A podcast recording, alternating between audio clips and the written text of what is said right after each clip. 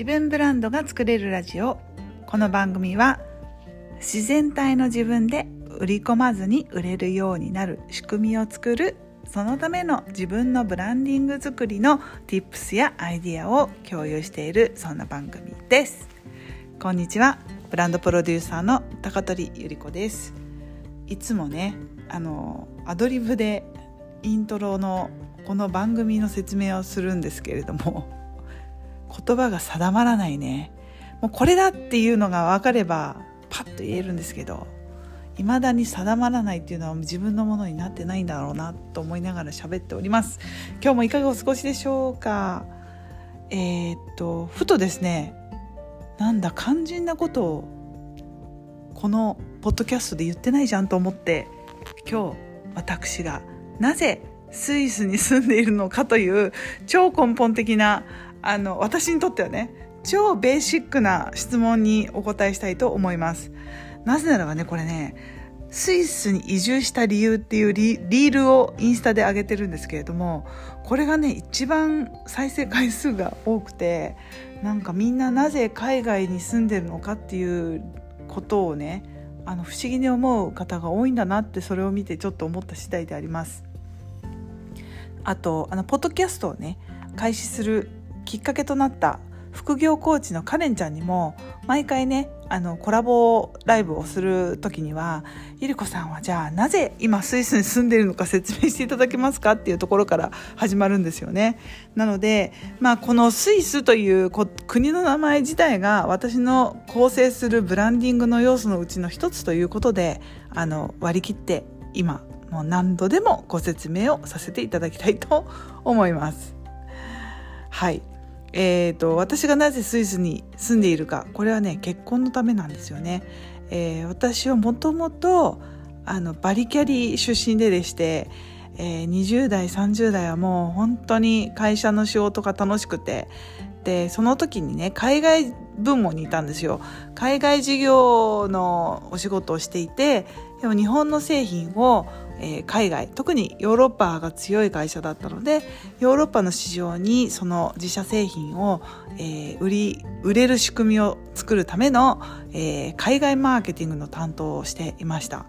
でそのため結構ヨーロッパへの出張が多くて年に4回ぐらいは行ってたんでしょうかね。って海外のお客様に販売をするものだったのでそれこそ消費者調査みたいなことも何度もやってましたしあとねグルインとか言ってあのグループインタビューのなあの省略なんですけどあのお客様の声を生の声を聞くためにあの座談会みたいなことをやっていて例えばねパリに住むマダムを56人呼んでですねで私はマジックミラーの裏でその、えー、自分の企画した商品もしくは自社商品がああでもないこうでもないっていうのをねお茶飲みながら飲んでいるマダムをマジックミラー越しの後ろからこういろいろ聞いてそのコメントを踏まえて商品の改良したりとかあとね販売する場所を変えてみたりとか新製品のまあ、アイディアのきっかけにしたりとかそんなことをしていました。なので自然となんかもう海外事業のお仕事をしている中で私はいつか住みたいと。海外に住みたいってずっと思っていて。で、えー、まあ、その時は出張ベースだったんですけれどもいやいや出張ベースと海外で働くっていうのは違うというふうにずっと思っていてもう30代はとにかく海外駐在員というポジションを狙ってあのガツガツ仕事をしていたそんな30代でした。でね親から結婚もしないのとかいろいろね心配をされながらもですね仕事が楽しくて日々暮らしていたんですけれども、まあ、とあるとある、えー、方に出会って 30もう40手前かな？40手前でもあったしまあ仕事が好きだったけどでもね仕事はいつまでたっても自分のことをケアしてくれるわけでもないし会社は自分がいなくてもね回るものですしそれよりも自分の人生の中で何が大事なのかなって考えてた時にまあなんかあのこの人だったら結婚してもいいかなっていう人がで選ばれたんであの結婚を決めたと同時に事例が出たんですね。本当神様はこうやって試すんだなっていうまあ後から考えたらあのその時はね作界の年だったんですけどね。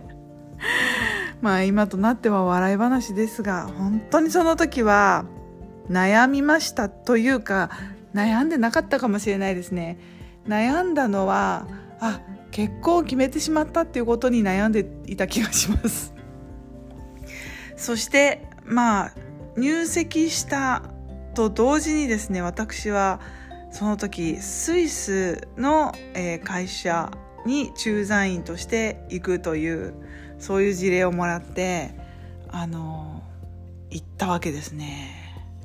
私の中で海外駐在員あれだけ恋焦がれ憧れやっと手にしたその事例を結婚を理由に手放すということができなかったわけですね。で先輩は、えー、ゆりちゃん女子は結婚も仕事も両方手に入れるのよって言ってくださってで両方手に入れたわけでありますがやはりまあ 難しかったですね。両立することが非常に難しくあの結果まあ結婚生活3年ぐらい続けたんですがそれがまあダメになってしまいました。その3年も一緒に住んでなかったのでねもう一緒にいる時間が非常に短い結婚生活で終わってしまいました。まあでもそんな中で、えーと、その時から、まあ、スイスでね、えー、知り合った日本人が今の、えー、旦那になるわけですけれどもうん。まあその時はだからまあもう結婚はいいやってずっというふうに思っていてもうスイスの3年間駐在期間がね本当に楽しくてでその時に知り合った友達もたくさんできてでまあ一度日本にまた本社の方にね呼び戻されましてその時は大きく新しいブランドができるんでそのブランドの立ち上げ要員として来てくれということで大変仕事の内容としては大きいあのミッションを提示いただいて、えー、やはり、まあ、仕事でね来てるわけですのでいやいや後ろ髪引かれながら帰ったわけです。でそこでまたその新しい仕事ミッションを受けて仕事をするわけですけれどもなんか前の時のようなパッションを感じられなくてなんか私の中ではやっぱりなんか海外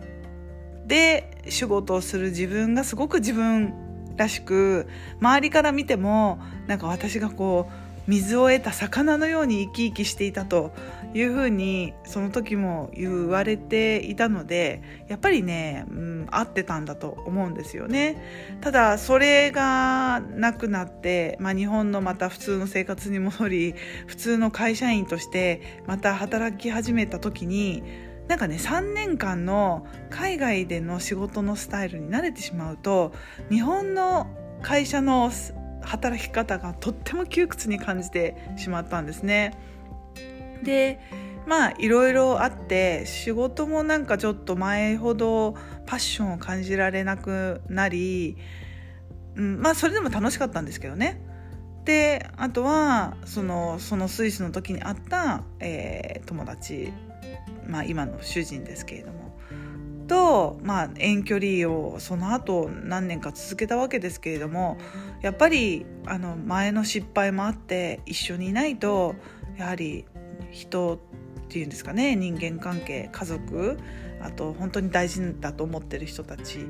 と一緒に時間を共有することの大切さっていうのを本当に前の、経験から、身にしみるほど感じて理解したので、まあ、自分の中で何が必要なのか何が大事なのかということをもう一度洗い直してそれで、えー、キャリアを捨てて海外移住したっていうそういういきさつになります。これでスイス移住の理由が分かっていただけましたでしょうか？でも私の海外企業への道っていうのはこの会社のキャリアを捨てて海外移住するっていうところから次のチャプターが始まってたんですよね。だからまあその時はうんいろいろ後ろ髪を引かれる思いで会社も辞めたしなんかその国を変えることで多分日本で転職しようと思ったらもっと全然いいポジションにも行けたのにって他の方にも言われるしキャリアプランの方にもすごく言われたんですけどそれを全くゼロにしてこっちで同じようなやり方をすると通用しないっていうことも分かって、まあ、そこから挫折の3年間を味わい今に至るわけですけれどもその後に関しての、えー、詳細はまた別のチャプターでねお話ししたいと思います。なんかこれを聞いてる中でなんか仕事と家庭のバランスうまくできない方とかいらっしゃるかもしれないんですけれども本当にその点私は不器用でしてなんか仕事が大好きな方だとどうしてもね家庭のバランスを崩してしまったりなんか大事な人に甘えてしまってないがしろにしてしまったりするんですけどうんまあ仕事は何だろう、うん、自己肯定をする場所で私にとってはね。ただなんかその度合い、うん、なんかやりすぎは何でもよくないですよね。ですしやっぱりパートナーとかファミリーとかそういう方々は一番あなたのことを許してくれるし自分のことを許してくれるし一番なんだろう迎え入れてくれる温かい場所だなっていうふうに、うん、今も思いますし仕事特にね会社員っていう企業に属している方は方っていうかその会社員という肩書きとかそのファンクション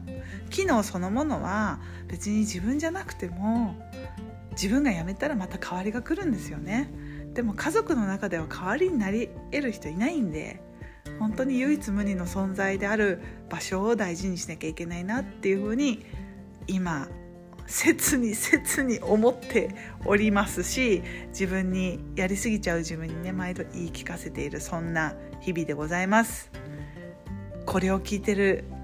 会社員の方はどんな風に思われてますでしょうか？あの副業もね本当に自分の場所を作るっていう意味であの今からでも遅くないのでおすすめします。そしてバリキャリあのご自身で仕事をされている方個人企業の方はですね本当にあの恵まれている環境家族に支えられていることに本当に感謝をすることを忘れずあの楽しみましょうねということで皆さんへのメッセージを含めた私のなぜスイスにいるかでした。どんどんパフパフパフ。はい、ということでまたこの続編は次の音声でお届けしたいと思います。それではまたね。チュース